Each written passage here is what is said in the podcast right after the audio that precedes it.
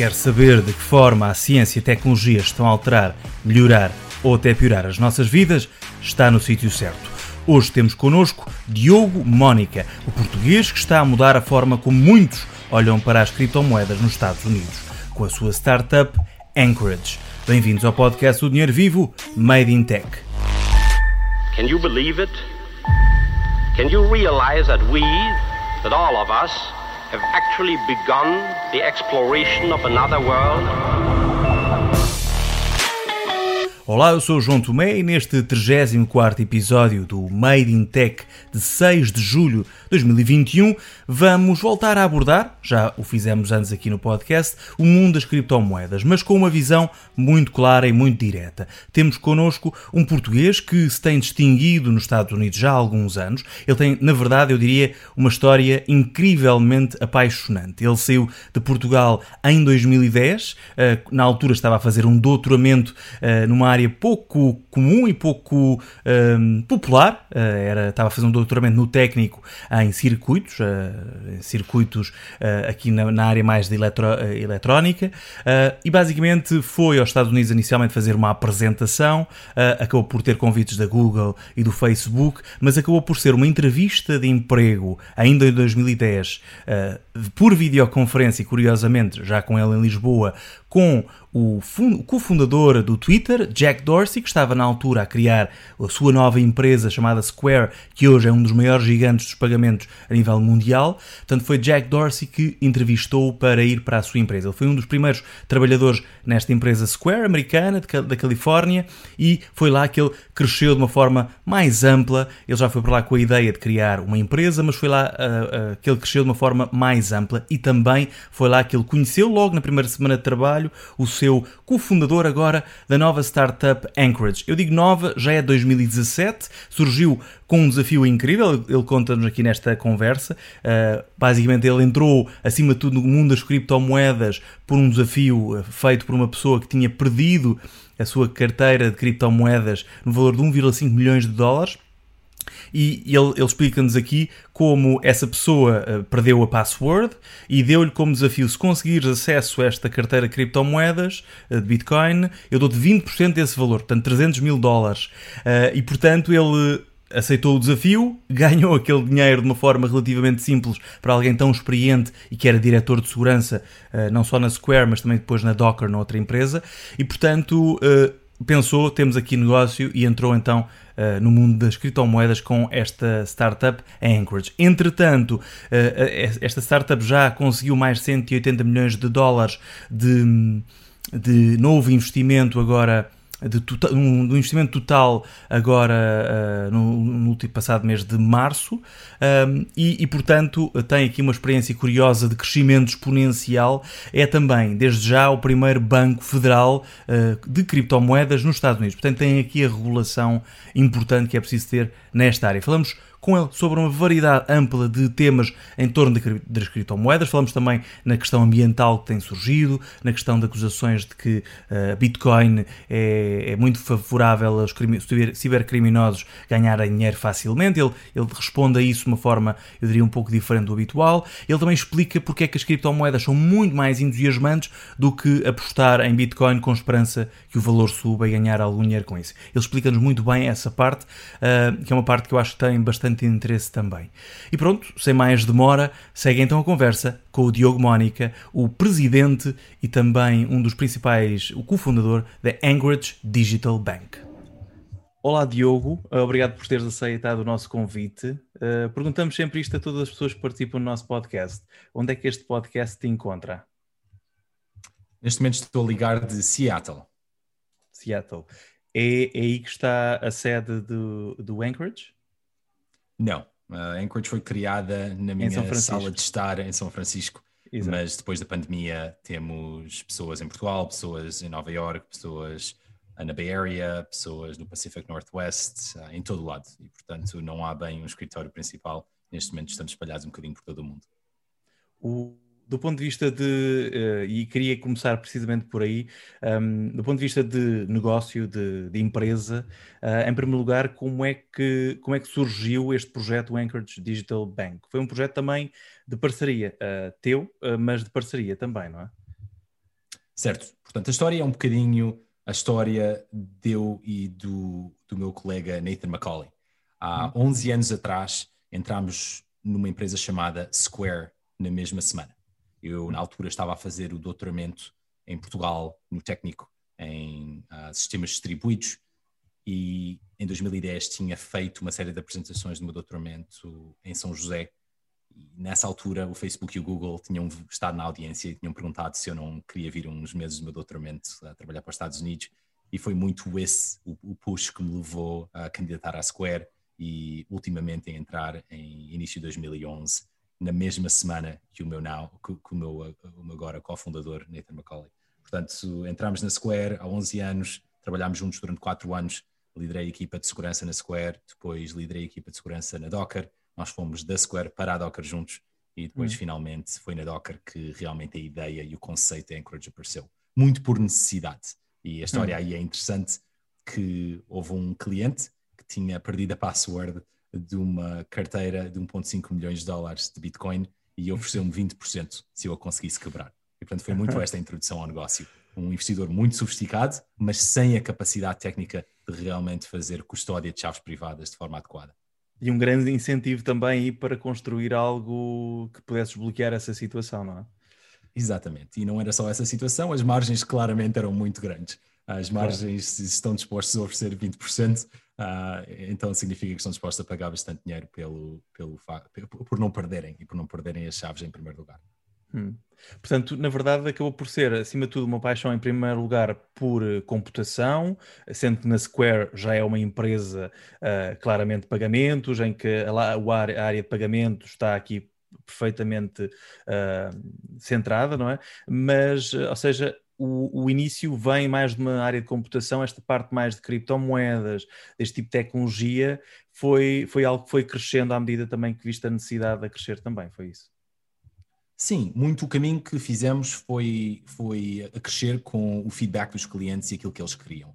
Mas diria que, obviamente, a Anchorage é criada com um diagrama de Venn perfeito das minhas capacidades, não é? Um doutoramento em sistemas distribuídos, que não era relevante há 15 anos e agora é muito relevante no mundo da blockchain.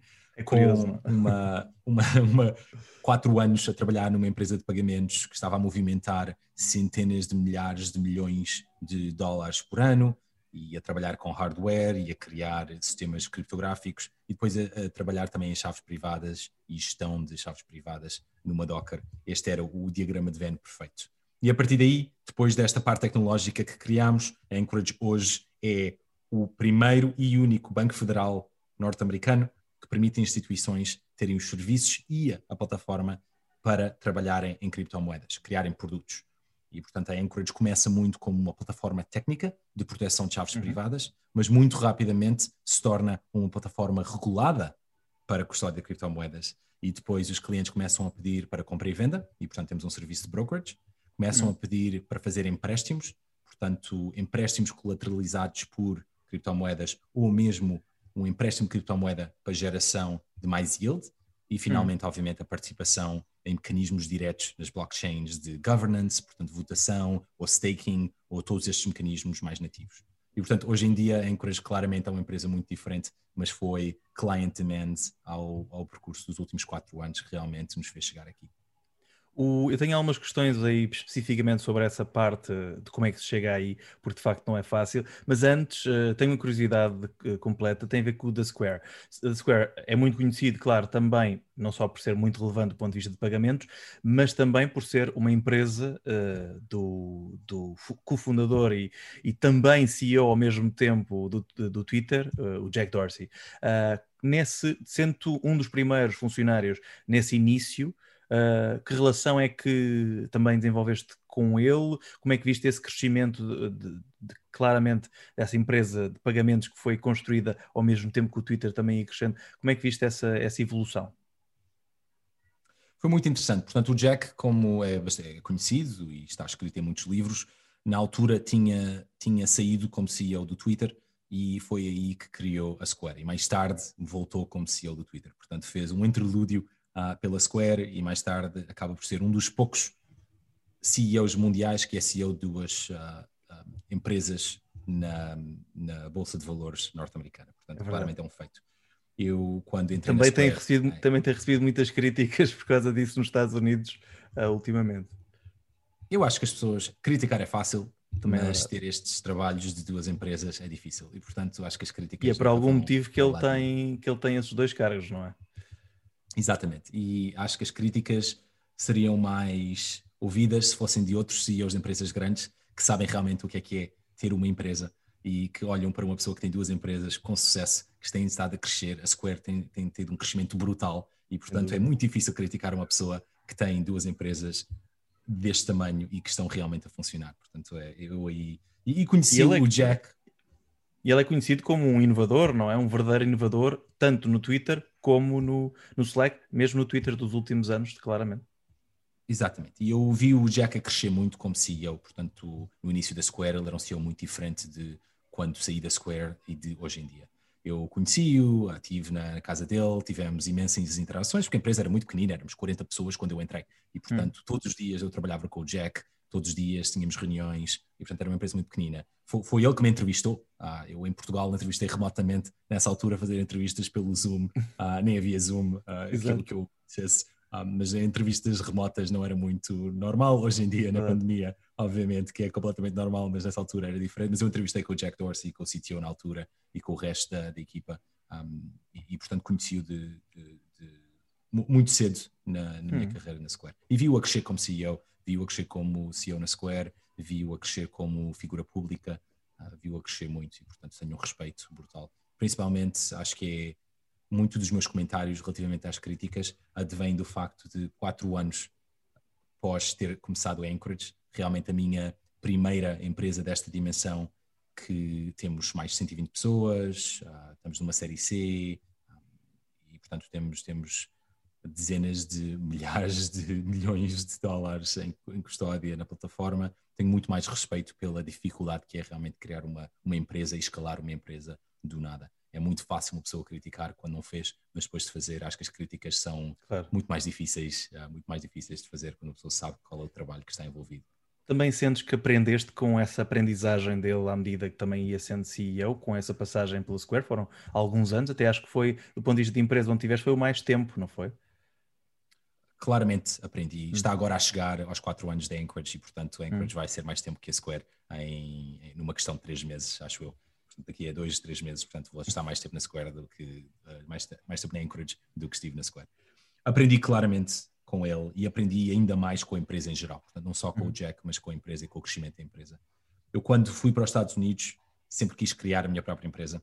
Eu acho que havia esta esta falta de conhecimento, as unknown unknowns e este este pensamento errado que, que, realmente teria conseguido criar uma empresa qual, com qualquer tipo de sucesso sem ter passado pela Square e pós-Docker. No momento em que eu entrei na Square e que vi que realmente estava rodeado de pessoas de uma classe muito alta, tecnicamente, em termos de negócio, em termos de conhecimento, em termos estratégicos, e foquei-me em aprender o máximo que conseguia e realmente adiei a criação da minha própria empresa e do meu próprio produto há sete anos de, depois de entrar na Square, quando o meu objetivo sempre foi do doutoramento criar a minha própria empresa. E portanto foi muito o reconhecimento que me faltavam muitas, muitas valias e muitas competências que eram uhum. necessárias para ter uma empresa com sucesso, que aprendi na Square e depois também aprendi na Docker, que também tem um fundador brutal, o Solomon Hikes, e que também tem uhum. um produto que neste momento é usado em mais de metade da internet. Que é, que é, impressionante também, exatamente. Um, o, do, do, ponto de vista depois um, da Anchorage, uh, voltando aqui então à parte inicial, como é que, do ponto de vista de regulação, é uma coisa muito falada em relação às criptomoedas hoje em dia, uh, e à blockchain também, uh, mas como é que do ponto de vista de regulação conseguiste este marco de ter a Anchorage aqui a ser regulado, a estar dentro dos parâmetros definidos e ser o único, mantém-se o único, não é? Isso é algo bastante de facto relevante. Exatamente. É o único Banco Federal nos Estados Unidos. A forma como o fizemos foi a seguinte. Para quem não percebe o que é que significa concretamente o Banco Federal nos Estados Unidos. Certo. Tem a ver com o que é que pode Portanto, fazer, não é?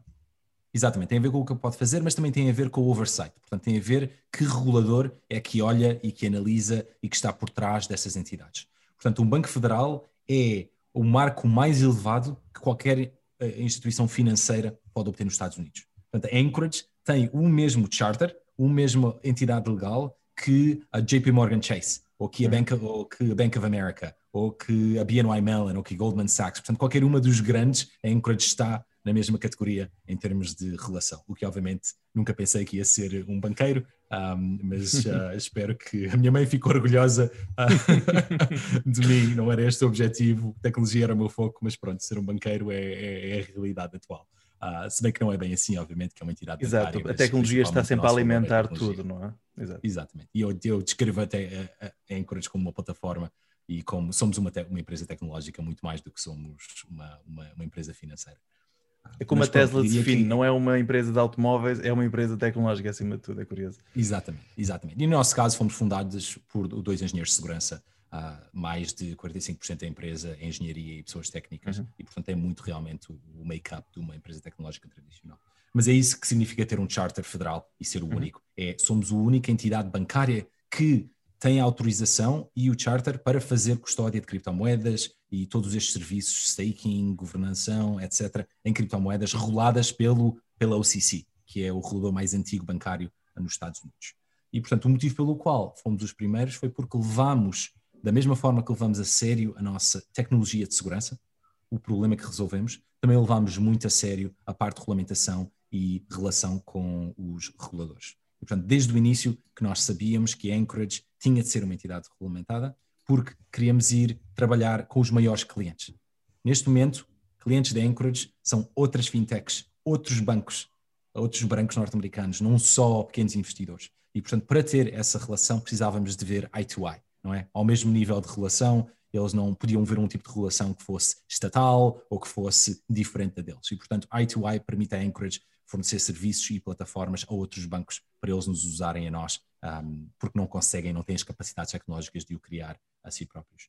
E muito do motivo pelo qual fomos os primeiros foi porque fizemos uma transição de charter. Nós não criámos um charter novo, já estávamos em operação há anos, já tínhamos uma empresa com milhares de milhões de dólares na plataforma, meio dos maiores clientes do mundo, clientes do género Visa, do, do clientes do género Andreessen Horowitz, e portanto já tínhamos anos de operação e fizemos uma transição de um charter, mostramos à OCC, mostramos aos reguladores que estávamos a operação, tínhamos todas as capacidades tecnológicas e de processo para o fazer e portanto tivemos para uma aprovação mais rápida. Para garantir também essa segurança, esse lado sólido que é preciso ter para entrar, eh, para ser regulado dessa forma, não é?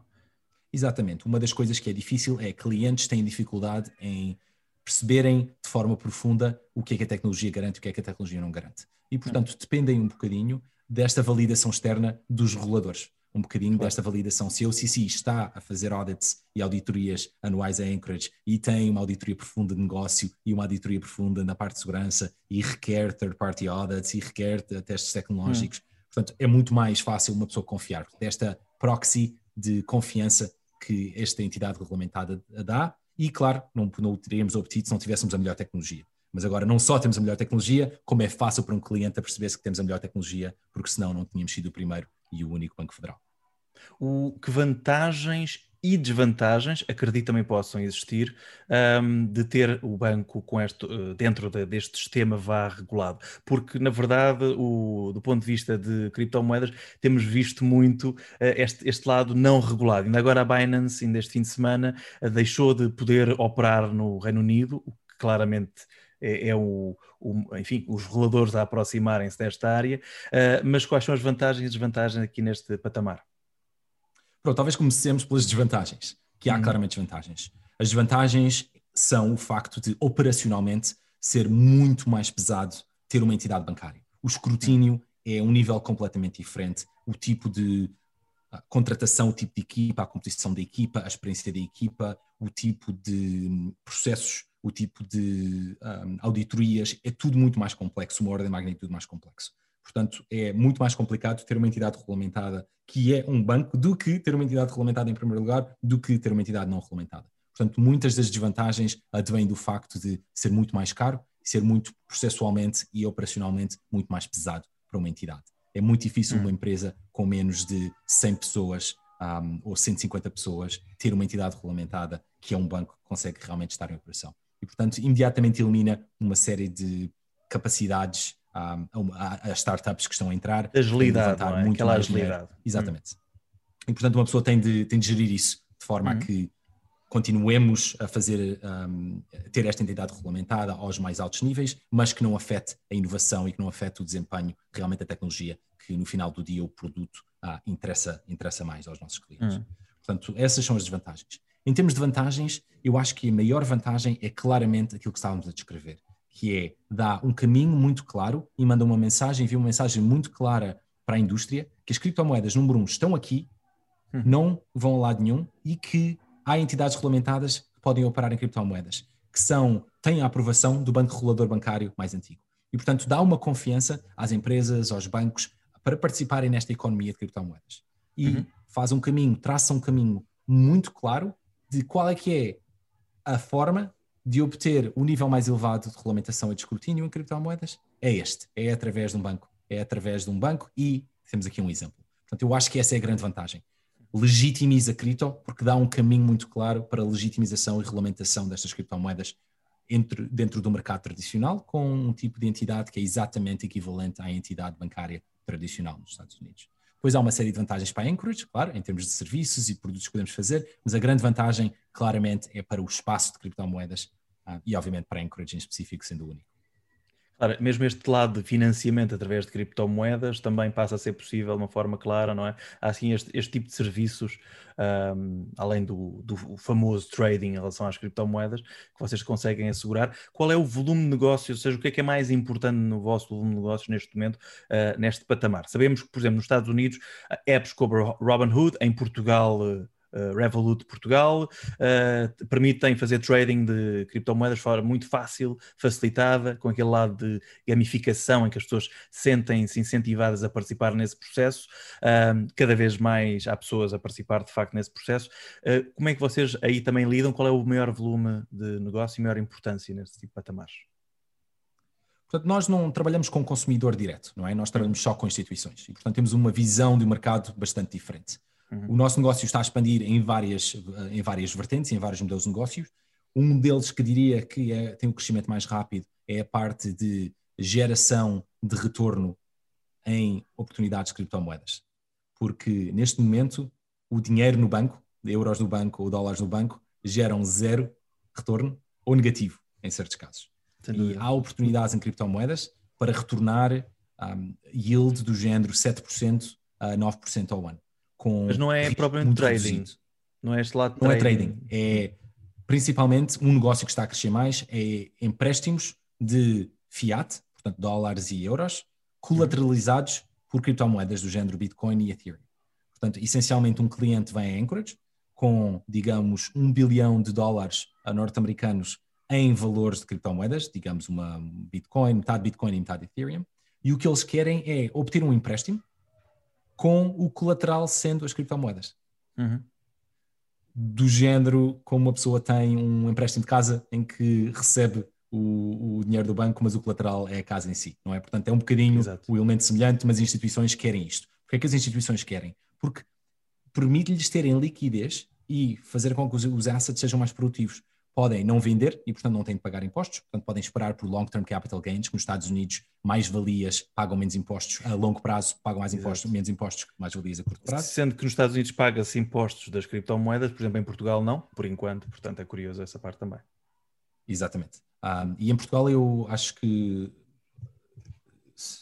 acho que estou correto em dizer que se for um, se for negócio, se for um, um se não for pessoal, se não for uma compra e venda pessoal, há realmente a necessidade de pagar impostos em Portugal também. Portanto, não é há um negócio sim, sim. que possa É mais esta utilização utilizador comum. Utilização Exato. comum. Portanto, portanto hum. numa empresa não, não terá vantagens em mudar-se para Portugal porque realmente terá de pagar impostos. Mas, mas foi, e, e, e, acho que Portugal tem realmente essa decisão, é uma decisão muito, muito boa e realmente representa que estamos no bleeding edge em querer que estas tecnologias venham para o país, que é ótimo. E parte do motivo pelo qual também a Anchorage já tem mais de 20 pessoas em Portugal e vai continuar a expandir. E, portanto, é, é, é muito importante esse tipo de elementos e, e, e, ter o governo e ter a população muito forward. Uh, Ainda não se aproveitou totalmente essa vantagem, eu diria, não achas? Em eu acho que não, e também há alguma. alguma Desconhecimento? Estamos, estamos num intermédio em termos de. Já se fala em como é que vamos normalizar este tipo de leis uh, pela Europa toda. de forma a que não haja países como Portugal que têm uma, uma lei bastante diferente ou uma forma de interpretação das, dos impostos bastante diferente do resto. Portanto, acho que há aqui uma hum. necessidade para a normalização. Portanto, as empresas também e as pessoas acham que isto é temporário um, e de certa claro. forma talvez o seja. Exato. Acho que gostávamos todos que não o fosse, acho que gostávamos todos que houvesse clara motivação para as pessoas se mudarem para Portugal e esta seria mais uma, mas, mas o, o que está a ocorrer parece-me que é. Sim, a nível europeu, claramente parece vir aí a regulação de uma forma mais ampla, não é? Pode é demorar, que na Europa tudo demora, mas, mas, mas parece que sim, que é, que é esse o caminho. O, qual é o tipo de cliente mais habitual? Uh, os maiores clientes dos Estados Unidos podem dizer também esse tipo de coisas? São empresas, acima de tudo isso, não é? São empresas. Então, pessoas que têm empresas, empresas, Mais, mais por aí, não é? Exatamente. Portanto, se for um family office que, ou outro high net worth individual, normalmente tem uma entidade que podem fazer onboarding à Anchorage, mas não tratamos do o, o João ou o Diogo não fazem onboarding à Anchorage, tem de ser hum. o, a entidade do João e a entidade do Diogo que têm de participar com a Anchorage. E temos muitas pessoas a fazer e muitos clientes a fazer B2B2C. Portanto, nós hum. somos o backing da empresa, mas a empresa está realmente a fornecer serviços a clientes e a consumidores. E é esse o grande objetivo da Anchorage, é legitimizar cripto e fornecer estas, esta plataforma e uh, serviços que permitem a qualquer pessoa ou qualquer empresa criar produtos. Portanto, criar produtos, se quisermos competir com a compra e venda de moedas da Robinhood, ou do PayPal que anunciou, ou do Square Cash, que foi um dos primeiros uhum. a adicionar este tipo de serviço, então podem fazê-lo construindo na Anchorage. Inicialmente, em 2017, uh, ah, os nossos clientes eram primariamente uh, fundos de investimento, pequenos fundos de investimento, fundos de investimento focados em criptomoedas, mas agora estamos a ver uma transição muito grande em que continuamos a adicionar muitos fundos, mas estamos a ver os grandes players, os grandes bancos, os grandes fintechs a quererem vir para este mercado e principalmente a perceberem-se que a revelação que têm com os millennials hum. está necessitam de adicionar cripto se querem manter essa relação com os millennials, se querem atrair esta nova geração e vai haver uma transferência de valor brutal, na ordem dos trilhões de dólares, dos hum. baby boomers nos Estados Unidos, a geração de baby boomer, para a geração millennial. Vai haver uma transição de, de, de riqueza brutal. E se nos apercebemos que os millennials não confiam nas instituições bancárias atuais, têm uma aversão a estes uh, bancos e esta centralização, e tem uma afinidade muito grande às criptomoedas, então claramente faz muito sentido estrategicamente adicionar criptomoedas e criar essa relação para também não perderem esse valor que vai ser herdado. Claro, fala-se muito das criptomoedas. Eh, eu, eu, aqui no podcast já tivemos um episódio só sobre as criptomoedas eh, com alguns economistas, uma que é da Universidade de Chicago, por acaso, Gina Peters, uh, e outro que é um economista português muito conceituado, que é o Ricardo Reis. Uh, e uma das coisas que ficou mais ou menos patente é que as criptomoedas, como elas existem hoje em dia, acima de tudo, são ferramentas como de ganhar dinheiro, portanto, como o ouro foi, ainda é, de certa forma, muito especulativas, e depois nesse, nesse podcast que tivemos, nesse episódio que tivemos, tínhamos o Ricardo Reis a dizer que, enfim, ainda não se comprovou totalmente o valor fora deste cenário de investir em criptomoedas como investimos em ouro e esperar que suba, um, mas Gina Peters destaca depois mais aqui um papel das criptomoedas que pode ser diferente, pode eliminar impostos a nível mundial, demasiadas taxas e taxinhas, eliminar intermediários, uh, enfim, uh, dá aqui outras perspectivas. Uh, eu presumo que tu estás mais nesta segunda parte, certo? Eu acho que estou numa terceira. Jack, uma terceira. O próprio Jack Dorsey uma... claramente incentiva imenso a questão de, do uso de criptomoedas. Eu acho que ainda estamos numa fase em que, quando falamos em criptomoedas, as pessoas pensam em Bitcoin, mas a Bitcoin tem uma, uma dominância de mercado que está um, aquém dos 40% neste momento. Portanto, a Bitcoin, hum. o valor da Bitcoin, só representa 40% do valor total de todas as criptomoedas. Já foi e, muito portanto, mais, não é? O valor que a Bitcoin. Já foi muito mais, já foi 100%. Portanto, as criptomoedas existem há 12, 13 anos, que foi a criação da Bitcoin, e há cinco anos, há 13, 13 a 5 anos atrás, eu talvez concordasse com a narrativa que esta componente de store value que estamos a falar, o equivalente ao ouro digital, era a narrativa primária e era o product market fit uh, primário das criptomoedas, era esta um, fuga à inflação e um, uh, manter o valor dos investimentos e, portanto, muito especulativo. Mas em 2020, em 2021, não é o caso de todo. Temos moedas que são stablecoins, que são diretamente ligadas um para um ao euro e um para um ao dólar. E, portanto, uhum. claramente, uh, ao investir numa stablecoin, não vai haver aumento de valor e ninguém acredita que haja aumento de valor. No entanto, temos mais de 20 bilhões a crescer um, 500% e 1000% ao ano em termos de utilização destas criptomoedas. Porquê? E, portanto, se nos perguntarmos esta pergunta, imediatamente vemos que já há Product Market Fit em muitos tipos de outros criptomoedas que não são Bitcoin e que realmente a narrativa de uh, preservação de valor e preservação de capital nem é a narrativa mais interessante. Nunca foi a narrativa mais interessante, foi simplesmente a narrativa inicial. Temos muitas plataformas de smart contracts, muitas stablecoins, temos muito valor e muito product market fit em 2020 e 2021 de criptomoedas. Portanto, o mundo já não é Bitcoin. Eu acho que a narrativa tem de uh, se atualizar um bocadinho. E, portanto, estamos a falar qual é o argumento há 3 a 5 anos. Não resisto a perguntar qual é o argumento principal para quem também não percebe muito disto, de usar mesmo uma, uma criptomoeda estável, como estavas a falar, e usar o dólar ou o euro, uh, ou seja, qual é o principal argumento, a vantagem principal de, deste, desta utilização, sendo que no vosso caso é mais empresarial, não é? A primeira questão é que nós não conseguimos usar o euro nem o dólar. Se eu quisesse criar uma empresa neste momento, vamos dizer que eu queria criar um, um jogo online e queria que o jogo online tivesse um mecanismo de pagamento. É muito difícil para mim integrar com o euro ou integrar com o dólar. Ou eu queria criar um tipo de plataforma que permite ser um, um, um destes automatic investors, portanto, um destes. Ah, Porquê é que é difícil criar ou... com o dólar? Qual é a maior dificuldade hoje em dia? Por muitas razões, principalmente porque temos de trabalhar com terceiros que têm uma barra muito alta com quem fazem, uh, com quem trabalham. Portanto, precisamos de permissão. Muito do que uhum. as criptomoedas estão a permitir fazer e o grande impacto que eu pessoalmente acredito que as criptomoedas têm no mundo é esta permissionless innovation. Não precisamos de pedir autorização a ninguém para criar. Permissão aqui não é ter bancos centrais, é bancos, é nesse sentido bancos centrais, bancos, plataformas intermediárias. Ah, se eu quiser enviar uma transferência bancária, eu preciso de autorização, preciso estar no sistema. Nos Estados Unidos, não é pagar uma comissão, não é?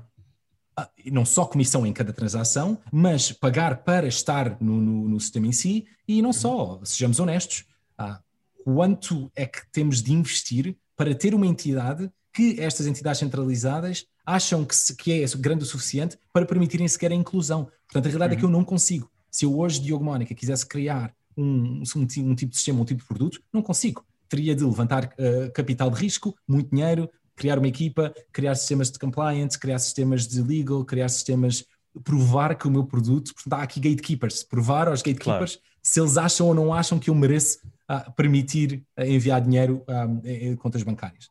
Portanto, hum. é completamente diferente dizer que esse sistema me permite aceder ao dólar e ao euro do que eu amanhã, sem autorização de ninguém, consigo gerar uma chave pública e chave privada e consigo transferir valor, desde que as pessoas tenham uma criptomoeda que é uma stablecoin. Portanto, estamos a uhum. falar de mundos completamente diferentes. E é uhum. este a grande questão que, para mim, faz as criptomoedas terem o impacto que têm. E Quais são as empresas que ganham mais com isso? Quais são as empresas que ganham empresas, mais com isso? Tens visto? O mundo ganha mais com isso. As startups uhum. ganham mais com isso. Qualquer tipo de entrepreneur e inovador ganha mais com isso. Porque eu, neste momento, consigo criar um produto financeiro em três meses, em vez de em três anos. É só isto, é tão simples quanto isto. Eu, com moedas, stablecoins e criptomoedas, consigo criar um produto financeiro em 10 vezes menos tempo ou 20 vezes menos tempo do que consigo no mercado tradicional em que há gatekeepers em que precisa de autorizações. Claro. E é essa a diferença que depois acaba por, por, por, se assistir, não é? Muita gente, lá está, não percebe a aposta de Square, de Twitter, de tantas empresas, Tesla, uh, são mais mediáticas, mas há cada vez mais em, nas criptomoedas, em investir um certo valor até da sua riqueza em criptomoedas. Um, e, e, hoje em dia tem-se falado muito também do facto das criptomoedas estarem em queda durante estas últimas semanas, depois de crescimento enorme, uh, mas apesar de tudo ainda não mudou o paradigma de um crescimento, no caso, por exemplo, das das Bitcoin de quase 200% por ano. Mesmo este ano está aqui e não sabe como é que vai terminar o ano. Um, o, que é que, o que, é que, a nível desse investimento dessas empresas, é também um, mostrar que essas empresas tecnológicas claramente estão a adiantar-se, estão a entrar claramente neste mundo para, para estar mais à frente também. Nós vemos imensas, imensas empresas, o nosso negócio é empresas, e têm um horizonte de investimento a 10 anos. Estão a trabalhar nestes produtos para produtos saírem daqui a 2, 4, e estão a olhar para esses investimentos como investimentos a 10 anos. E, portanto, o, o horizonte de investimento é tão grande que não interessa a volatilidade diária, semanal, mensal ou, ou mesmo anual. Não só hum. isso, sempre que há um crescimento dos valores de criptomoedas, eu vejo mais empresas a vir, mais uh, entrepreneurs a vir, mais engenheiros a vir, que entram no ecossistema e quando o preço desce, não saem. E, portanto, uhum. é uma função de crescimento monotónico de de entrepreneurs e de valor e de investimento e de criação de novos produtos e novas ideias, e são essas novas ideias que, depois de cada pico, acabam por criar o próximo pico. Portanto, estes picos têm sido picos de, de produto e picos de novos serviços e picos de novos interesses. Neste, uh, neste no ano passado, têm sido as narrativas dos NFTs, das stablecoins, uh, dos, dos, uh, das remittances, portanto, pagamentos cross-boundaries, tem sido uma série de smart contract networks como o Ethereum a realmente permitir imensas capacidades. Portanto, tem sido isto que está a acontecer. E há cada vez mais investimento, cada vez mais empresas e cada vez mais talento a entrar no espaço. E isso não está a reduzir. Portanto, eu acho que as pessoas deviam olhar para o talento e para as hum. empresas hum. e para os produtos que estão a ser criados mais do que olhavam para o preço. Porque o preço realmente um, tem uma variação brutal. E quando dizemos que tem volatilidade, é isto que significa volatilidade. Não, não se pode dizer que ah, criptomoedas têm volatilidade e depois olhar e apontar para o preço que o preço está a descer. Não, não, essas coisas, volatilidade significa que o preço sobe Exato. e também significa que também o preço desce. desce. Não é só volatilidade para cima. Exato. O, do, do, fico curioso aqui para quem nos está a ouvir e está a tentar imaginar que o que é que é ser cliente de uma empresa que usa muito bem este lado das criptomoedas, as empresas que vocês servem, uh, como é que este cliente pode ser beneficiado e a, e a, própria empresa? E qual é, eu diria, a empresa principal que vocês trabalham ou que desde o início foi desde logo um grande parceiro neste, nesta aventura? Alguma conhecida? Eu acho que um dos, um dos grandes parceiros, portanto, a nossa série B foi co-liderada pela Visa, que obviamente que é uma das maiores corporates do mundo e uma das maiores, se não maior rede de, de pagamentos uh, do mundo. E, portanto, temos vários projetos com eles, uh, dois dos quais são públicos. Eu acho que são exemplos interessantes de como é que uma empresa pode beneficiar de criptomoedas. Um dos exemplos é a Visa a oferecer serviços a outras entidades financeiras para permitir acesso fácil à compra e venda de criptomoedas. E usam a plataforma tecnológica de Anchorage para permitir isso. Portanto, este é um exemplo de B2B2B. A Visa a fornecer serviços a outros businesses a usar a plataforma de, de, de Anchorage para o fazer. Portanto, a ser criativa, a criar novos produtos e a usar os nossos building blocks, sem necessidade de, de obter entidades regulamentadas para servir criptomoedas e sem necessidade de construir tecnologia. Portanto, do ponto de vista da Visa, estão a usar APIs tradicionais e estão, mas realmente a usar criptomoedas. O segundo eu acho que é interessante porque está a acontecer cada vez mais, principalmente nas fintechs, que é as pessoas olharem para, seu, para os seus business core, portanto, para o core do seu business, para aquilo que lhes faz dinheiro, e olhar para uma série de, de, de sistemas. Vamos dizer, por exemplo, o sistema de pagamentos. É um sistema muito complexo, que há entidades que emitem cartões, cartões de crédito, cartões de débito, e até chegar o dinheiro à, à loja, à, à, loja que está a vender o café, portanto eu vou para um café, pago o meu cartão de crédito, até chegar o dinheiro à loja, há imensos passos que estamos a falar entre, entre um e outro. Portanto, o flow é muito complexo. E há uma série de passos que podem ser melhorados com criptomoedas. E foi um desses passos que estamos a melhorar com uma parceria com a Visa, em que nós permitimos que se há uma empresa que já tem criptomoedas dos seus clientes, portanto vamos imaginar uma exchange global que já tem imensas criptomoedas de clientes, se eles emitirem um cartão, que toda a gente emite, porque querem uma relação direta com os seus consumidores e podem fazer dinheiro e têm lealdade e têm pontos e todos os outros, outros mecanismos de fazer com que haja uma relação mais próxima com, com os seus clientes, porque é que essas entidades que já têm criptomoedas precisam de uma relação com um banco e de enviar no final do dia à Visa dólares para pagar as transferências que ocorreram? Porque é que essa empresa não pode simplesmente enviar as criptomoedas e fazer o que, o que chamamos settlement em criptomoedas? tiravam um banco da equação, faziam menos, com que, em vez de demorar. intermediários, portanto, menos também. Menos intermediários, mais barato, menos dinheiro sentado num, numa conta bancária a perder, a perder valor e não tem de pagar ao banco intermediário e, e, as transações são imediatas. As transações acontecem em minutos, não em dois dias. Portanto, porquê uhum. é que uhum. não tiraríamos isto? E foi essa a, a parceria. Portanto, permitimos o settlement direto das criptomoedas que estão realmente nestas empresas diretamente para a Visa e a Visa obviamente recebe-o na Anchorage e a Anchorage trata de converter essas criptomoedas em fiat e acabar o ciclo. Mas acabamos de substituir um. Não, as pessoas têm esta noção que as criptomoedas vão substituir hum. o mercado tradicional. Não é verdade. As criptomoedas estão a trazer competição ao mercado tradicional, que é algo que precisamos desesperadamente. Não hum. temos tido inovação em, em mercados financeiros e em sistemas financeiros há imenso tempo. Eu acho que o estado dos bancos em Portugal é um ótimo exemplo ah, em termos de consumidor, de falta de inovação e de falsa competição. Sem Portanto, precisamos que as criptomoedas. Eu estive no, evento da Revolut Portugal sexta-feira passada e eles diziam exatamente isso, é curioso, tal e qual que em Portugal havia muitas entraves até a usar-se cartões de multibanco internacionais nos multibancos, enfim, muitos entraves uh, a essa inovação também, é curioso. E, e, são esses entraves que as criptomoedas vêm trazer competição e que vêm fazer com que ou uh, os sistemas financeiros atuais melhoram ou as pessoas substituem estes tipos de, estas lags destas transições uhum. uh, por sistemas mais eficientes. O, há uma área que eu acho particularmente interessante, que eu acho que ainda não desbloqueou completamente, tem a ver com o blockchain, a tecnologia que também alimenta as criptomoedas, mas a funcionalidade é muito maior do que isso. Já falámos também do, dos NFTs, uh, mas, muito populares recentemente é pelo mundo da arte e também pelos tweets uh, vendáveis. Uh, mas há aqui um lado que falavas há pouco que eu acho bastante interessante, que é, por exemplo, um, eleições, por exemplo, os contratos, certificar contratos de que forma é que vocês veem um potencial também, um, sendo que se tem falado muito que as eleições totalmente online, certificadas aqui por processos de blockchain, se calhar ainda estão muito longe da realidade, mas até que ponto estes, estes lados aqui do blockchain mais amplos podem também ser interessantes para a empresa?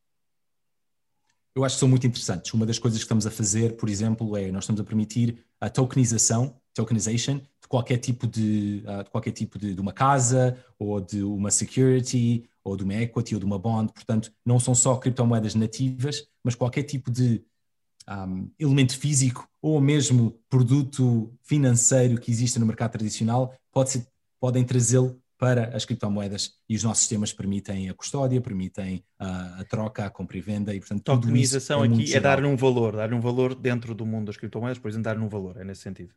É representá-lo numa blockchain e permitir a troca e venda simples. Eu acho que um exemplo claro é o seguinte: imagine, imaginemos que eu quero investir no mercado um, de real estate, portanto, o mercado de, de Lisboa, imobiliário em Lisboa.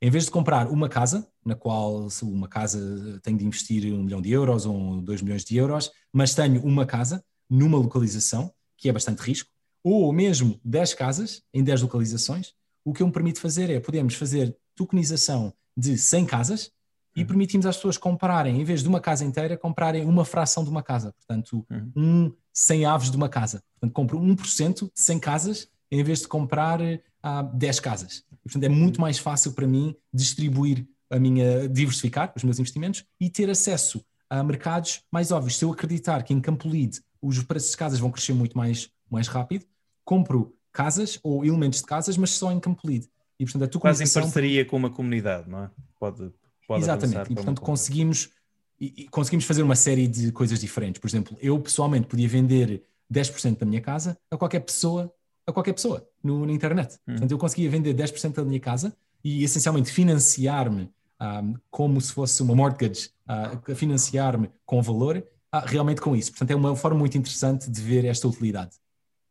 É, quase funciona quase como um empréstimo, mas uma forma diferente, em que há aqui uma, uma ajuda, mas uma responsabilidade conjunta, e se vender a casa todos ganham, não é? Portanto, aqui quem ajudou também ganha. Portanto, é, é, é aqui uma nova fórmula de ver também uh, o, o, o, valor que podemos dar às coisas, é um bocadinho isso também, não é? O, do, do, ponto de vista, fico curioso também, tem-se falado muito da questão das criptomoedas, de o impacto ambiental ele existe, já há algumas provas nesse sentido.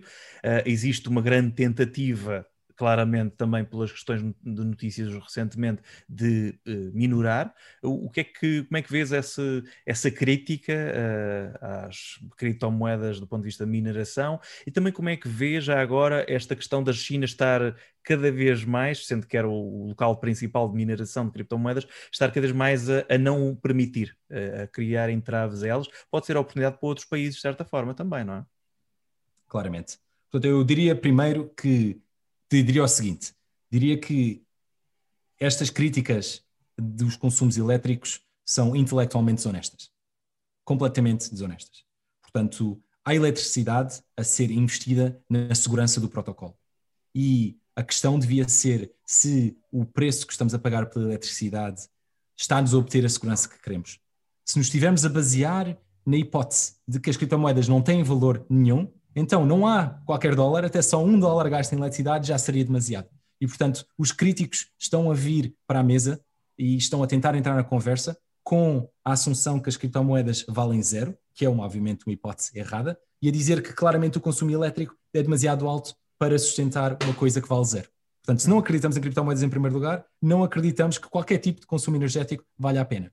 Uhum. Por exemplo, da mesma forma que se não acreditarmos na internet, ninguém vai querer eh, fazer com que os data centers da internet, gastam muito mais eletricidade que a Bitcoin gasta, gastam muito Sim. mais eletricidade do que muitos Sem países, dúvida. não têm valor nenhum. E eu não vejo ninguém a queixar-se do consumo elétrico dos data centers da Google, ou dos data centers do YouTube, ou dos data centers do Zoom, é quando estamos a fazer esta, esta mensagem aqui. Portanto, ninguém está a queixar dessa eletricidade. Portanto, claramente a conversa não é uma questão de consumo elétrico, é uma questão de consumo elétrico versus utilidade. E se estamos a entrar na conversa com a hipótese que, que as criptomoedas têm zero de utilidade, nunca vamos chegar a lado nenhum. E, para ser franco, é mais um passo neste longo passo de críticas de Bitcoin. Inicialmente era porque ah, nunca iria funcionar e não fazia sentido, depois era porque não tinha valor, depois era por ser usado para, por entidades criminais, claramente isso não é verdade, depois era porque tinha muita volatilidade, depois tínhamos este argumento que X e Y, e agora atualmente é só a crítica da, da eletricidade e também vai passar como passaram as outras, um, as outras críticas que não têm fundamento. Em termos, de, de em termos da, da parte da China, eu acho que faz sentido a China fazer crackdown e eliminar o, a, a, parte de mining, porque é uma forma de usar a moeda local, a hum. moeda local da China, para pagar eletricidade para fazer, um, para fazer efetivamente tirar valor do país, não é? Portanto, hum. ao tirar, ao fazer mining de Bitcoin, eu agora tenho uma moeda universal que posso vender por dólares e por euros, mas o que paguei foi a moeda local chinesa e, portanto, permite a fuga de capital à China. Portanto, claramente que um governo como a China, que não quer fuga de capital e quer controle completo na economia, não pode permitir que haja uma forma fácil de trocar moeda local por eletricidade e eletricidade por Bitcoin, que depois pode ser trocada por dólar. E, portanto, já estávamos a ver muita, muito do investimento na China em termos de, de mining era esta fuga ao capital local. Hum. O, mas lá está, isto cria oportunidades, inclusive de se calhar muitos chineses a sair do país para poderem praticar, fazer o mesmo noutros, não é? Uh, vês aí essa, essa oportunidade a surgir também? Claramente, e estamos a ver onshoring nos Estados Unidos, muitos dos miners a venderem este material a 50%, 75% de desconto, e os americanos a adotarem e a irem para vários estados nos Estados Unidos em que realmente a eletricidade é mais barata e a fazerem, a trazerem onshoring da, das mining abilities. Portanto, os Estados Unidos estão a beneficiar imenso e a Europa vai beneficiar imenso do facto da China estar a fazer este crackdown e as pessoas estarem à procura de outras áreas em que a eletricidade seja barata e em que os estados e os países sejam mais uh, pro-crypto. O, há aqui outra questão que eu acho interessante também. Uh, falávamos há pouco do lado do crime. Eu há uns tempos estive a ouvir, uh, foi em abril, uma conferência em que participou um dos maiores especialistas em segurança online, Alex Stamos, ex-Facebook, uh, da Universidade de Stanford. ele, basicamente, muito crítico da Bitcoin, porque diz mesmo que revolucionou o crime online. Ou seja, usa muito aquilo que estava-se também a falar há pouco, desta questão de a Bitcoin é usada por boa parte dos hackers uh, nos chamados ransomwares, ainda agora no, no, no, no oleodutos nos Estados Unidos uh, aconteceu isso e de facto é uma moeda muito usada para isso. Um, achas que falavas há pouco que isso também é má reputação, se calhar falsa. O, de que forma é que isto pode ser minorado? Ou seja, é curioso, o FBI supostamente até encontrou uma parte dessa Bitcoin foi dada ainda agora há uns tempos, portanto, é possível de alguma forma fazer com que criptomoedas, neste caso Bitcoin, não sejam tão usadas, tão atrativas para criminosos online? Eu acho que antes de fazermos essa questão, devíamos fazer a questão seguinte: porque é que o dólar e o euro são as moedas mais utilizadas para uh, terrorismo, money laundering, uh, crime e tráfico de drogas, tráfico de humanos? E já agora, a Bitcoin, em termos de comparação, é menos de 0,1% destas estas duas. Portanto, se queremos realmente focar-nos naquilo que tem interesse e naquilo que vai afetar o mundo em termos de criminal, devíamos estar a olhar para o dólar e para o euro e não para as criptomoedas. Hum. Ah, Na verdade, já agora faria o seguinte ponto, que é, as bitcoins são terríveis, são terríveis para criminosos, porque estão on-chain de forma pseudónima, não de forma anónima, e permite-me fazer o tracking de todas as transações. No momento em que as pessoas trocam de criptomoedas para dólares, estão vulneráveis a realmente seizure e, portanto, ao FBI ir e tirar as criptomoedas. E vimos isso no Colonial Pipeline, realmente o conseguirem recuperar uma parte de moedas e não só isso, ser fácil nestas entidades em que estão a trocar de fiat para criptomoedas, conseguimos fazer a de-anonimização do percurso. Portanto, eu acho que mesmo isso é um mito. Eu conheço o Alex, conheço muito bem, uh, conheço muito bem pessoalmente e, portanto, eu acho que ele tem muitas opiniões que são muito que são ótimas e é muito reconhecido na área, mas eu acho que isto não é claramente o que devíamos estar a focar. Uh, finalmente diria que ao construirmos qualquer tipo de produto, o produto vai ter utilização boa e utilização má. O mesmo para chats anónimos. Portanto, quando criamos um chat anónimo, estamos a permitir uh, utilizações privadas de cidadãos corretas e estamos a permitir utilizações incorretas, pessoas estão a fazer crime. Portanto, qualquer ferramenta, incluindo um martelo, pode ser para pregar um prego ou para matar uma pessoa. E, portanto, as ferramentas são ferramentas, não têm, não têm carga política. E, portanto, diria as três coisas, que é, se queremos realmente afetar isto, olhamos para o dólar e para o euro, que é onde está a acontecer criminalidade, não para criptomoedas. As moedas mais populares, não é? Hum. E aqui o Bitcoin é mais popular dentro das criptomoedas, portanto também tem a ver com isso. Exatamente. Exatamente. E quando criamos uma ferramenta, a ferramenta vai ser usada para o bem e para o mal, e isso não significa que as criptomoedas sejam os mecanismos ideais, só significa neste momento que são muito mais simples de utilizar online do que utilizar outros tipos de, mecanismos de pagamentos. Eu acho que isso nos devia deixar um bocadinho o pensamento. Queremos minimizar a evolução da sociedade para realmente não ter este tipo de use case, ou exatamente o contrário, queremos que haja pagamentos, remittances muito mais baratas e a permissão de termos produtos, como dissemos, bancários muito melhores, uma vez que realmente a parte da criminalidade é, é uma gota num oceano de criminalidade que está a acontecer em euros e em dólares. Mas achas que há alguma evolução, apesar de tudo, que pode ser feita uh, à medida também que, própria, as próprias criptomoedas são mais reguladas, estão mais uh, no sistema, sim, sim, assim? E, e, temos isso. A Anchorage tem isso hoje em dia. Não podíamos ser um banco sequer sem a capacidade de fazer anti-money laundering. Portanto, há uma série de mecanismos em que conseguimos fazer tracking de qualquer transação das criptomoedas e avaliação se a fonte e o destinatário são corretos, se são maliciosos, se a fonte do dinheiro é uma fonte conhecida, não conhecida. Portanto, todos esses elementos de anti-money laundering e de KYC que temos nos mundos, no mundo tradicional, também temos em criptomoedas. E como estava a dizer, em criptomoedas é mais fácil, porque eu quando envio o dólar só sei para onde é que o dólar vai e para onde é que o dólar veio, one hop. Portanto, do imediatamente anterior e imediatamente posterior. Mas nas criptomoedas eu vejo tudo, vejo tudo on-chain. E portanto há uma série de coisas que podemos fazer que não podíamos fazer antes. O Pois, lá está, é que tem tudo a ver com o nível de anónimo ou não, não é? Uh, pode ser mais anónimo, pode ser menos anónimo, também depende do, do que se usa, não é? Um bocadinho isso. E uma série destas criptomoedas já têm mecanismos de compliance uh, construídas. O Zcash tem uma série de mecanismos que nos permite serem anónimos on-chain, mas permite-nos entrar e adicionar informação, metadados suficientes para realmente fazer compliance com todos os regimes um, de, de, políticas, de OFAC e uh, Bank Secrecy Act BSA, todos estes tipos de mecanismos de compliance já construídos on-chain. Portanto, todas as novas plataformas tecnológicas de blockchain já contemplam o facto de isto ser um problema e, portanto, têm soluções on-chain já para resolver este problema.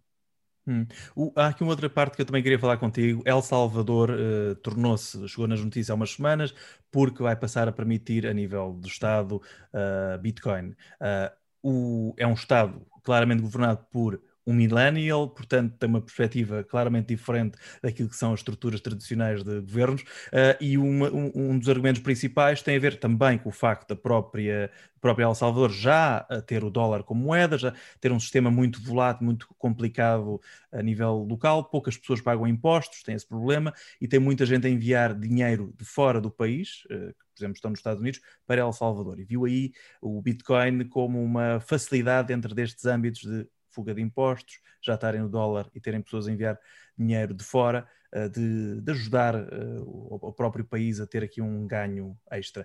Como é que viste esta, esta, este anúncio, sendo que é muito centralizado num país muito específico, não é a, mesma realidade para, para os outros países, claro? É só um começo, é um começo da aceitação global das criptomoedas como parte do sistema financeiro.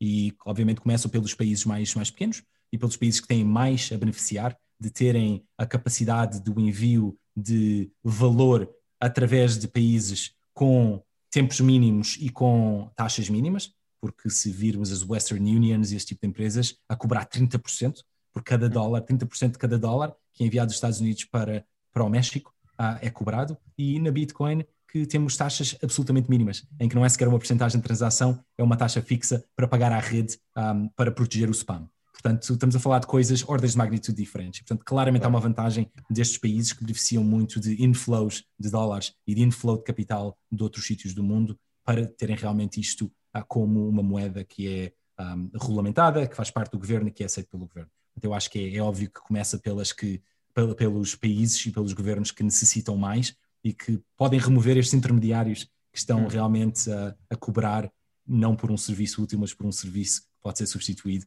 e que um serviço que devia ser substituído por uma, por uma moeda nativa da internet, que é o que a Bitcoin é.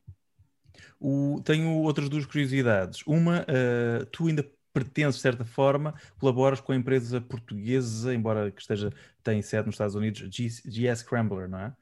Uh, uma empresa de segurança. Uh, eu falei há uns tempos com malta dessa empresa, até mais pelo facto de, da estrutura deles uh, equipar a nível de segurança online várias empresas a nível mundial. Algumas não se pode saber por questões de segurança, mas eu fiquei claramente com a sensação que a Netflix era uma delas. o, o do, do, ponto de vista de, do teu contributo para essa empresa uh, que é portuguesa, mas também está nos Estados Unidos. Uh, qual é, como é que vês também essa empresa, tua relação com essa empresa? Portanto, há três formas das quais eu penso sobre isto. Eu, quando vim para os Estados Unidos há 11 anos, sempre trabalhei nos Estados Unidos e sempre senti esta necessidade de dar de volta para Portugal. E, portanto, as três formas primárias. Primeiro, abri uma, uma subsidiária e tenho mais de 20 pessoas em Portugal. Portanto, emprego, a tecnologia, conhecimento a vir dos Estados Unidos a vir para Portugal é uma das formas nas quais estou mais orgulhoso de, de, ajudar e contribuir. A segunda forma é como advisory, portanto faço parte do Board of Advisories de muitas empresas, como advisor, Board of Advisors, Board of Directors, portanto um certo tipo de envolvimento que permite às empresas em Portugal, por, por exemplo, virem levantar dinheiro, capital de risco, a de Tier 1, categoria 1, e, ou virem captar clientes, um, e tive muito envolvimento em clientes, em empresas do género Scrambler, um, e em outras empresas em Portugal na qual ajudo. E a terceira forma é como uh, business angel, portanto, sou um angel investor e invisto capital de risco para fazer bootstrap de empresas em Portugal e, portanto, para também dar um bocadinho a essa brand.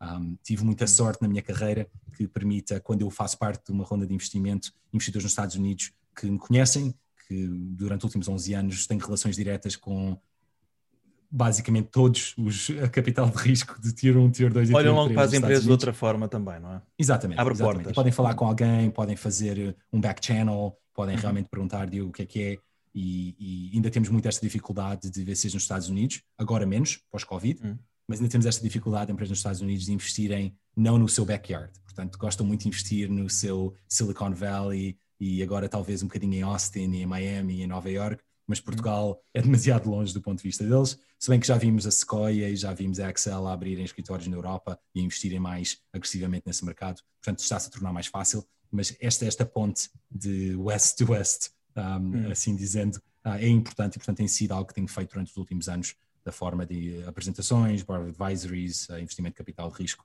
e agora mais, mais recentemente abrindo o escritório da Anchorage em Portugal. O, em relação à J Scrambler, vês potencial na empresa de crescimento também grande, pelo que tem feito? So, é, faz um serviço que não é muito mediático, mas é muito importante no mundo da internet, não é? Cada vez mais estamos a usar o JavaScript. É a linguagem mais usada na internet. Não só isso, até a linguagem uh, Solidity é basicamente baseada em JavaScript. Portanto, é uma linguagem que é muito comum, que está a correr um, ah, em, em, na maior parte dos servidores, como back-end, como front-end, e portanto é super importante ter mecanismos tipo JScrambler que permitem a instrumentação, permitem a detecção de eventos maliciosos e permitem a proteção de intellectual property, que tudo isto é algo que a plataforma deles fazem. Portanto, claramente, à medida que o JavaScript cresce mais em termos de importância, em termos de client-side logic, também vai crescer o sucesso da JScrambler. Claro, o caso, por exemplo, da Netflix é claro, é as pessoas não poderem tirar os vídeos de lá facilmente, é os hackers não poderem entrar e estragar a plataforma, e na base a Jace fornece serviços de segurança acima de tudo isso dentro destes níveis, não é? É curioso. Exatamente.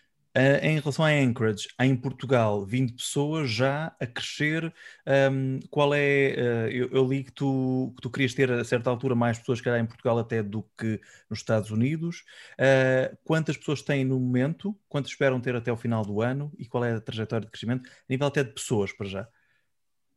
Portanto, a empresa somos à volta de 120 pessoas. Vamos acabar o ano com pelo menos 180, 180 a 200 pessoas, e Portugal espera acabar o ano com mais de 40. 40 a 50 pessoas era o ideal. Portanto, estamos Dentro a focar que áreas é que contratam?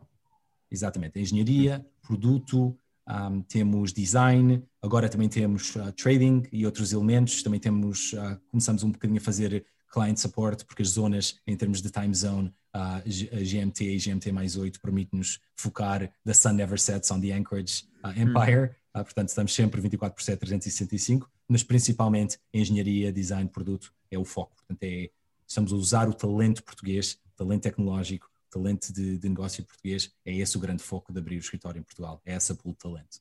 Exato. Escritórios neste momento São Francisco, sede, não é? Onde tu costumas estar, embora não agora, estás em Seattle. Uh, vives em São Francisco, certo? Já agora? Não, mudei-me de São Francisco em novembro, durante a pandemia, e agora moro em Seattle full time. Uh, ah, okay. Imensas pessoas saíram. Portanto, a empresa era primariamente Bay Area e agora somos primari primariamente não Bay Area. Não resisto a perguntar porquê, Seattle. Amazon, Microsoft, Define Crowd, empresa portuguesa da Daniela Braga, vamos falar de, daqui a uns dias. Um, porque é Seattle? É mais frio. É uma cidade, é uma cidade que gosto muito. Eu gosto muito do frio, não gosto do calor e portanto sou atípico nessa forma. É uma cidade que tem muita tecnologia, tem muita, muito espaço, tem muito outdoors, uh, tem uh, voos um, para, para todo, todo lado nos Estados Unidos, embora ainda não tenha para diretos para Lisboa, que é algo uhum. que estou a trabalhar, a ver se consigo convencer pessoas a fazerem voos diretos de Seattle para, para Lisboa, que me dava muito jeito. Mas é uma Daniela cidade. Braga vai agradecer. Ótima. Sim, sim, a Daniela vai agradecer. Eu falei com ela há dois dias, uh, portanto estamos a falar, estamos a falar disso. Uh, é uma, uma, cidade excelente nos Estados Unidos, é uma cidade uhum. que tem uh, muito mais espaço e eu acho que há dois, dois motivos aqui. Porquê é que vieste para Seattle, que é uma uhum. das melhores cidades para se morar nos Estados Unidos, mas também porquê é que mudaste São Francisco. Eu acho que uhum. ambos os pontos valem a pena falar. São Francisco hum. não é uma cidade uh, em que se consiga viver neste momento. Simplesmente não é. Muito Tem piorado nos últimos 11 anos. Não, é mais um, os problemas sociais uh, e o estilo de política e a forma como na Califórnia claramente a parte de tecnologia já não é bem-vinda como, uh, como era no passado. Hum. E portanto os problemas sociais de São Francisco têm piorado de forma drástica durante os últimos 11 anos e durante a pandemia tornou-se uma cidade demasiado violenta em que não é possível viver hum. e não é possível construir uma família. E portanto Mesmo a decisão foi sair de São Francisco. Curioso. Exatamente. Violência, um, muita violência, um, muito, muito crime e tudo isto são estatísticas completamente públicas que as pessoas podem olhar. As pessoas têm esta uhum. visão idílica de São Francisco, que eu também tenho. É uma cidade que eu gosto muito de morar, mas neste momento não é um bom sítio para criar uma família. Claro, percebo. E, e, estás nesse processo também, não é? O, e, e Seattle também tem há muito talento, não é? Havendo Amazon, Microsoft, várias universidades dentro desse âmbito Exatamente. também há muito talento, não é? O, do ponto de vista de Anchorage, mais de, eu estava a ler mais de 100 mil milhões de dólares em transações anuais, uh, ou seja, 82,3 mil milhões de euros. Uh, é este o valor, mais ou menos, a nível de transações? Uh, tem subido? Qual é o, esse nível também? Uh, nós, portanto, em, em, americanos, estamos a falar de dezenas de bilhões americanos. Portanto, uhum. dezenas de milhares de milhões. Exato. Ah, portanto, é sempre a conversão aqui. Continuamos com isto, o volume continua a crescer. Ah, o mercado, obviamente, desce, o volume desce porque é uma, uma característica de percentagem, mas uhum. adicionar clientes, adicionar negócio e adicionar uh, criptomoedas, e portanto o negócio está a crescer. Quantos clientes e... e quantas criptomoedas já agora? Nós temos centenas de criptomoedas, portanto estão sempre a alterar todas as semanas. Ah, é difícil saber exatamente dia a dia Qual é a mais é popular? A mais popular continua a ser Bitcoin, mas não por hum. muito, na nossa plataforma. Portanto, eu acho que diria que somos um bocadinho biased em geral, porque nós escolhemos que criptomoedas suportamos e que não suportamos, mas em geral eu acho que uh, olhamos para o mercado e, e faz track um bocadinho próximo da dominância das criptomoedas em termos de market cap. Portanto, muito Bitcoin, muito Ethereum, mas também muita Filecoin, muito Oasis, muito Celo, um, muitas destas criptomoedas têm saído com utilidade muito específica e que realmente uh, as pessoas não sabem que existem, mas que têm uma utilidade completamente distinta e serviços completamente distintos e tecnologia completamente distinta da Bitcoin e da Ethereum, que, que, são, que são, são moedas para o futuro e que realmente têm, têm utilidade e fundadores espetaculares por trás, que temos muito na plataforma. E número de clientes? Nós temos centenas de clientes, portanto também está sempre a alterar on a daily basis. Empresas, clientes, caso, é, é? Empresas, sim, nós só trabalhamos com, com empresas. Algumas são eh, ultra net, high net worth, portanto indivíduos que têm uma, uma pequena empresa e que têm pelo menos 2 milhões de dólares de equivalente em criptomoedas. há empresas do género Visa, não é? Que nos estão a usar. Portanto, uma, uma, uma range, uma, uma dimensão muito, muito grande em termos do mais pequeno para o maior. O, tens recebido algumas distinções. Em setembro do ano passado foi a Fortune colocou na lista dos melhores talentos sub-20, sub-40, desculpa, a nível mundial. Um, o, este tipo de reconhecimento também te dá alento, também te abre portas, mesmo nos Estados Unidos? Eu diria que a grande função desse tipo de reconhecimento é a contratação. Principalmente em Portugal, faz imensa diferença o facto de eu uh, ter tido a honra de estar na capa da Forbes e ter tido, estar na televisão, estar em, em jornais, muito motivo pelo qual eu faço e comecei a fazer muito em 2021 é porque as pessoas têm muito mais vontade de trabalhar para Anchorage quando sabem que há um fundador português e quando percebem a motivação de estar em Portugal. E eu foi algo que não me apercebi imediatamente no ano passado e que quando me apercebi realmente comecei a investir muito mais tempo. E portanto, neste momento, as pessoas sabem e quer que saibam mais quem é que é o Diogo Mónica, não por mim pessoalmente, mas porque quer que a Anchorage cresça em termos de talento em Portugal claro. e a forma mais fácil de o fazer é contar a história do fundador. É isso que tenho, que tenho visto. Portanto, claro. em termos pessoais, é, é, é um bocadinho embaraçante este tipo de uhum, fotografias sim. nestas revistas. Portanto, pessoalmente não, o instinto não é de fazer isso, mas se ajuda a Anchorage, e neste caso claramente tenho provas que ajuda a Anchorage muito em termos das pessoas nos conhecerem e vir a Anchorage, em termos de contratação, então se está a funcionar, vou continuar a fazer porque o que eu quero é que a Anchorage continue a ter mais sucesso e dar a oportunidade a pessoas em Portugal para entrarem nesta, nesta, nesta aventura o mais cedo possível. O, o, também foste uma das 100 pessoas mais influentes do mundo da criptografia, num ranking da Modern Consensus, um site americano ligado a este tipo de coisas. Um, falavas nisso, há uma luta claramente em Portugal, há cada vez mais empresas estrangeiras, inclusive é de banca, um banco francês tem escritórios enormes nos Porto, por exemplo, um, e, e portanto há uma luta de talento por talento em Portugal cada vez maior. Temos a Cloudflare a crescer também vertiginosamente, empresa ligada à internet a crescer vertiginosamente também em Portugal.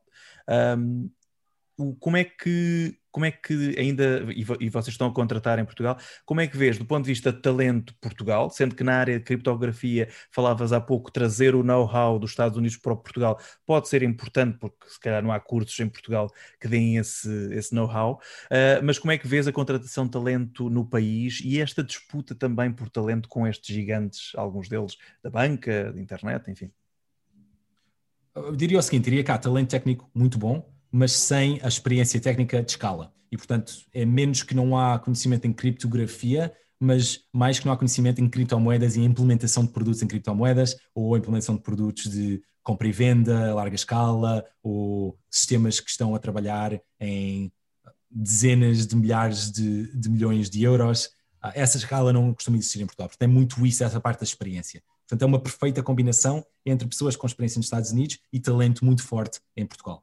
Em termos de competição, eu acho que é ótimo, é ótimo para o país. Portanto, sim, para a Anchorage pagamos salários mais elevados e sempre que há competição significa que os salários sobem, mas isto é ótimo, é exatamente o motivo pelo qual a Anchorage existe, é para as criptomoedas trazerem competição ao mercado financeiro e a Anchorage está a trazer competição ao mercado, ao mercado de engenharia e de produto e design em Portugal e é assim que as coisas funcionam. Portanto, uhum. estou, fico muito orgulhoso fico muito mais orgulhoso que o país esteja a ser reconhecido e que o talento esteja a ser reconhecido do que fico do que me dói o facto de obviamente ter de pagar salários mais elevados para continuar a ser competitivo em Portugal. Portanto, eu acho que é exatamente o caminho certo e quando outros fundadores se queixam que uh, os salários estão a aumentar muito e que Portugal está a ficar muito caro, eu não vejo isso dessa forma, vejo exatamente a forma contrária, que é, é o reconhecimento que o talento está aí e daí vamos ver uma, mais engenheiros em Portugal, melhores engenheiros em Portugal, não há fuga de talento em Portugal, porque as oportunidades vão lá estar. Portanto, vai melhorar para todos, para todas as empresas que aqui estão sediadas e que aí têm escritórios. E eu acho que não, não devia ser algo que as pessoas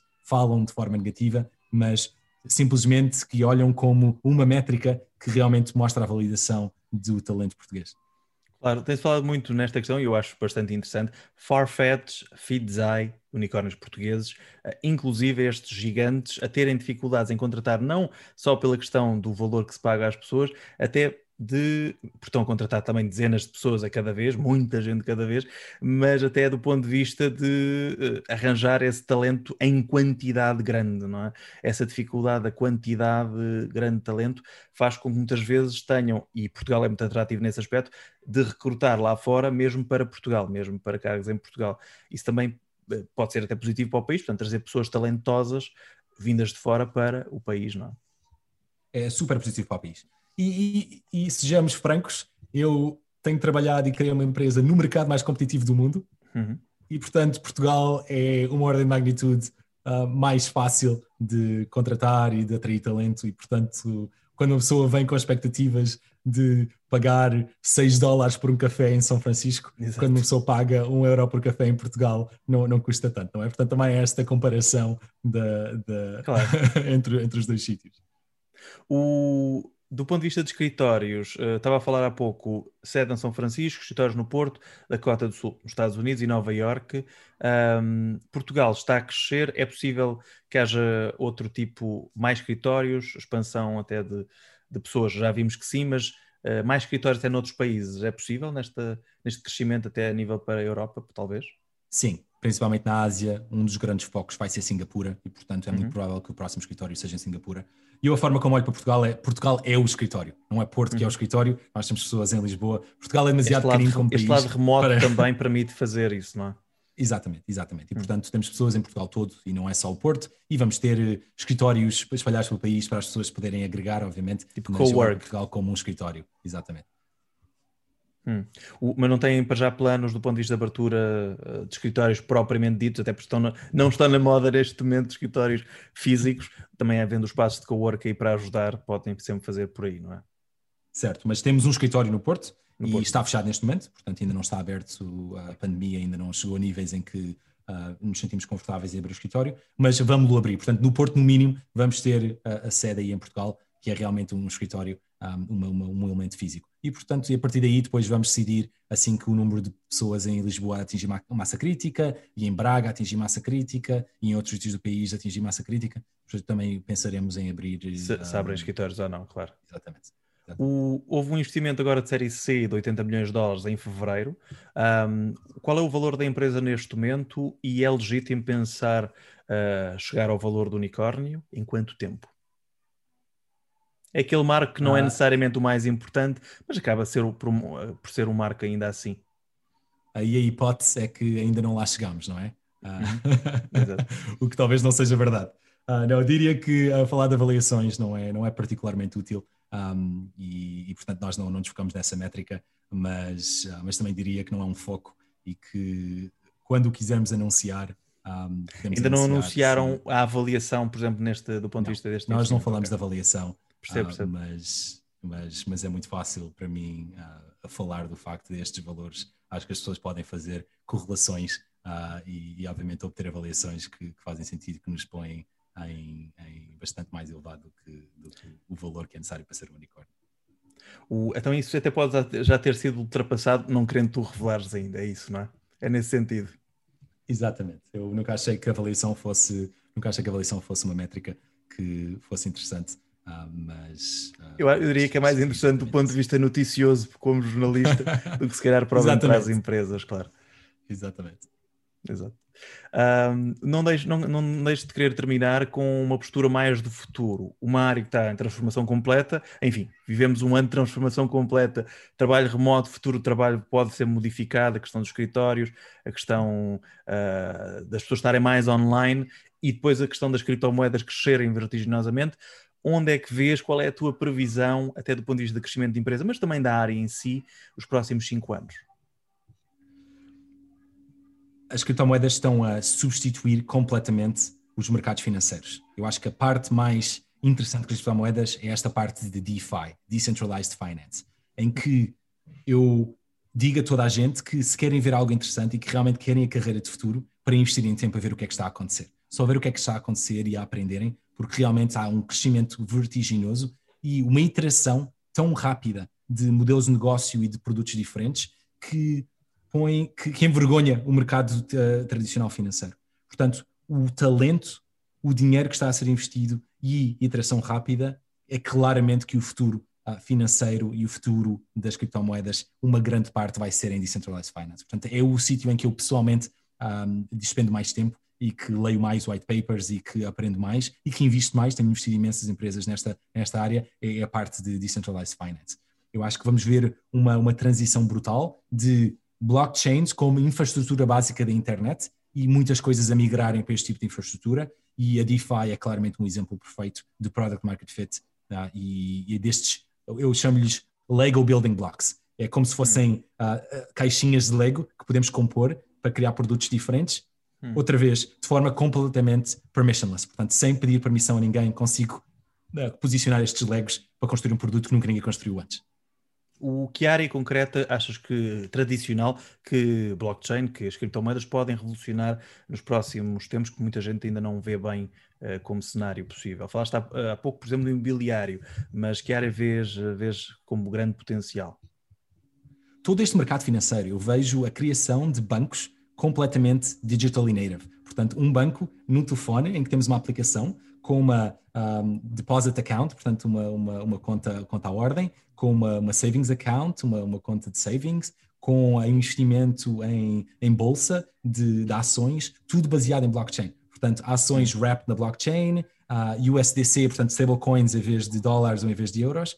Tudo isto veio já acontecer hoje e, portanto, vai crescer brutalmente este ano e nos próximos anos. Vejo isto a acontecer de forma muito clara. Mas também remittances, portanto, pagamentos uh, intercontinentais, claramente uma área que está a crescer muito. NFTs, uh, tokens, elementos digitais, experiências digitais que estão a acontecer online. E na parte de Decentralized Finance temos imensas coisas, desde uh, exchanges que são descentralizadas, novos mecanismos financeiros que nunca existiram no mercado tradicional, que agora podem existir. Hum, interessante, uma área muito interessante. O, não resisto a perguntar, dos teus muitos anos nos Estados Unidos, qual, quais foram as pessoas que mais te influenciaram e porquê?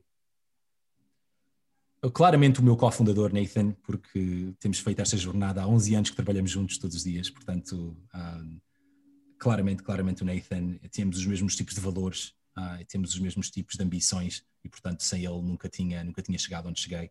Um, também temos pessoas da, da minha carreira da Square, o Jack Dorsey, uh, o CTO, Bob Lee na altura, uh, o Sam Quigley na altura, que era a pessoa que também liderava a equipa de segurança. Portanto, todos todos estes elementos, todas estas pessoas, do ponto de vista da Square e na Docker, realmente foram críticos para mim, estes CEOs com quais trabalhei e estas pessoas com quais acabei por criar, acabei por criar produtos e tecnologia e empresas, ah, foram muito, foram muito, impactaram-me de forma, de forma muito grande. O, acredito, mas pergunto na mesma, uh, estás muito entusiasmado com os próximos tempos do ponto de vista de negócio da Anchorage. Crescimento em Portugal, crescimento na Europa, crescimento na Ásia, falaste há pouco. Uh, é este massificar, chegar a mais pessoas de uma forma massificada, mais pessoas, neste caso mais empresas até, uh, chegar ao, ao consumidor final também é uma hipótese? Não, não temos ambições de consumidor. Portanto, sempre quisemos permitir a empresas chegarem ao consumidor baseados na nossa plataforma. Uhum. Mas a realidade é que nós não queremos competir no mercado, que é um mercado primariamente uh, brand, aí que em todas estas empresas estão a competir umas com as outras. Portanto, estão uhum. todas numa rota de colisão. Se vêm de criptomoedas, se vêm de fintech, se vêm de banco, estão todas numa rota de colisão completa e há empresas com centenas de milhões e bilhões de relações e não é esse o mercado que eu, que eu nasci para fazer. Portanto, o mercado que eu nasci para criar é este back-end, sempre na minha carreira. Mais tecnológico puramente, não é?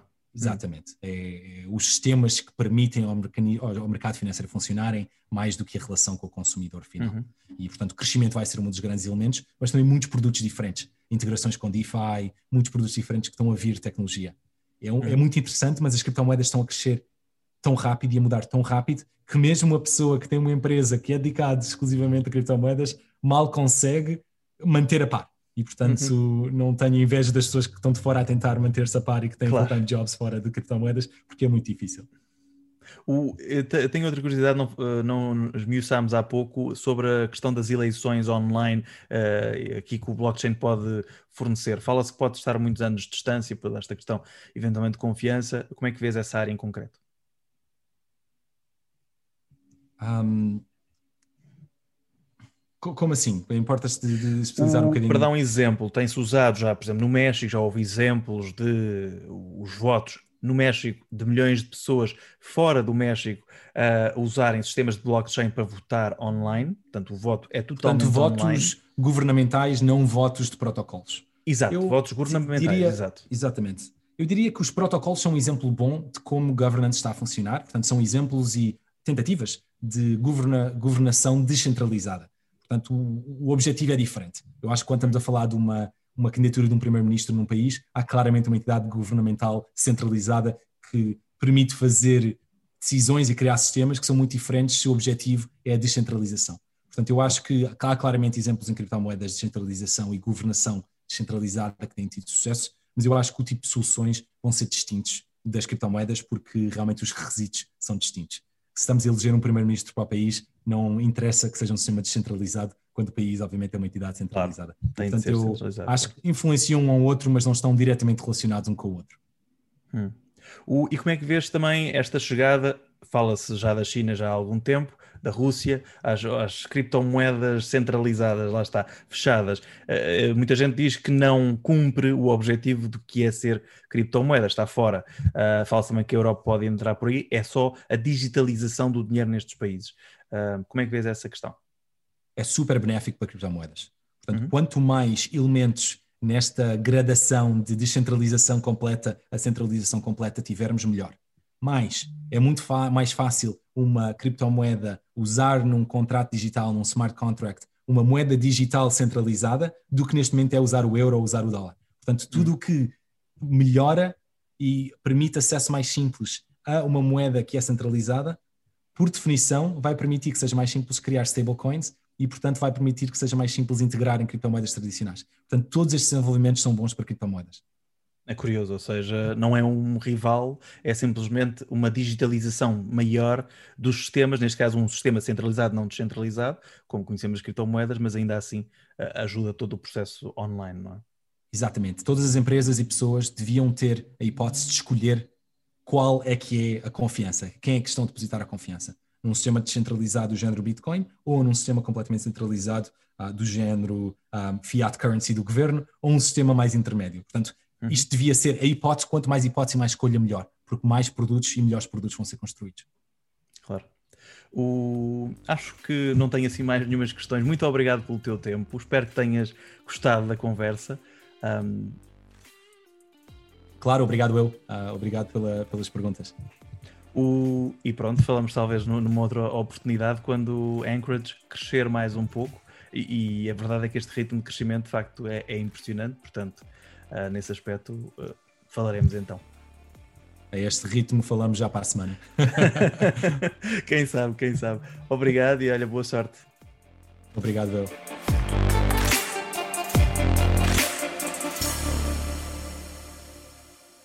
E pronto, está feito. Uh, lembro apenas que esta semana, no final da semana, sexta-feira, vamos voltar a ter uh, o resumo da semana tecnológica. Não tivemos a semana passada. Não tivemos a semana passada, eu explico, um, um meu colega Luís Stoffel, que uh, fazia faz a edição de som aqui do podcast. Ele partiu para novas aventuras, mas vai continuar a acompanhar-nos uh, de uma forma um pouco diferente aqui no podcast. Desejamos boa sorte ao Luís Stoffel nas novas aventuras uh, e, e, a verdade é que ele vai manter-se também ligado aqui ao podcast. E pronto, está feito. Este podcast foi criado por mim, João Tomé, e, edita e tem edição de som do Luís Stoffel. Se gostou do que ouviu, siga-nos nas principais plataformas de podcast. Até ao próximo episódio de Made in Tech, do Dinheiro Vivo.